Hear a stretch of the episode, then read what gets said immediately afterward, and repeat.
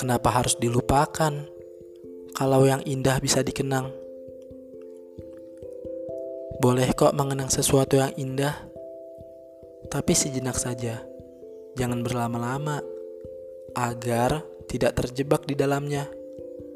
Karena yang dikenang itu hanya ada di masa lalu, atau karena yang dikenang juga mungkin sekarang sudah bahagia bersama seseorang.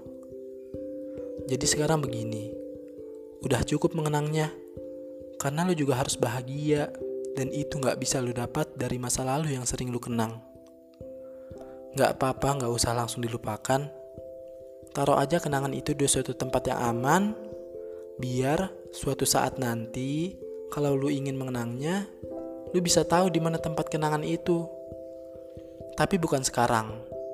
Sekarang, lu harus utamain dulu kebahagiaan lu sendiri. Lu harus temuin kebahagiaan lu lagi. Dan kalau lu udah nemuin seseorang yang bisa bikin lu bahagia, lu harus pertahanin itu.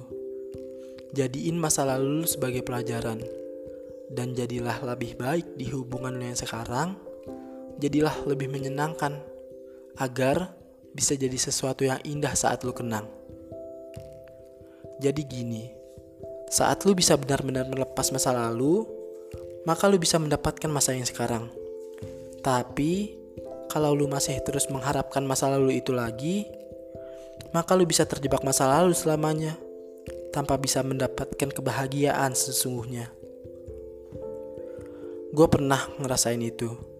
Gue pernah terjebak masa lalu dan gak tahu cara keluarnya. Gue pernah dengan sangat berharap agar masa lalu itu terulang kembali.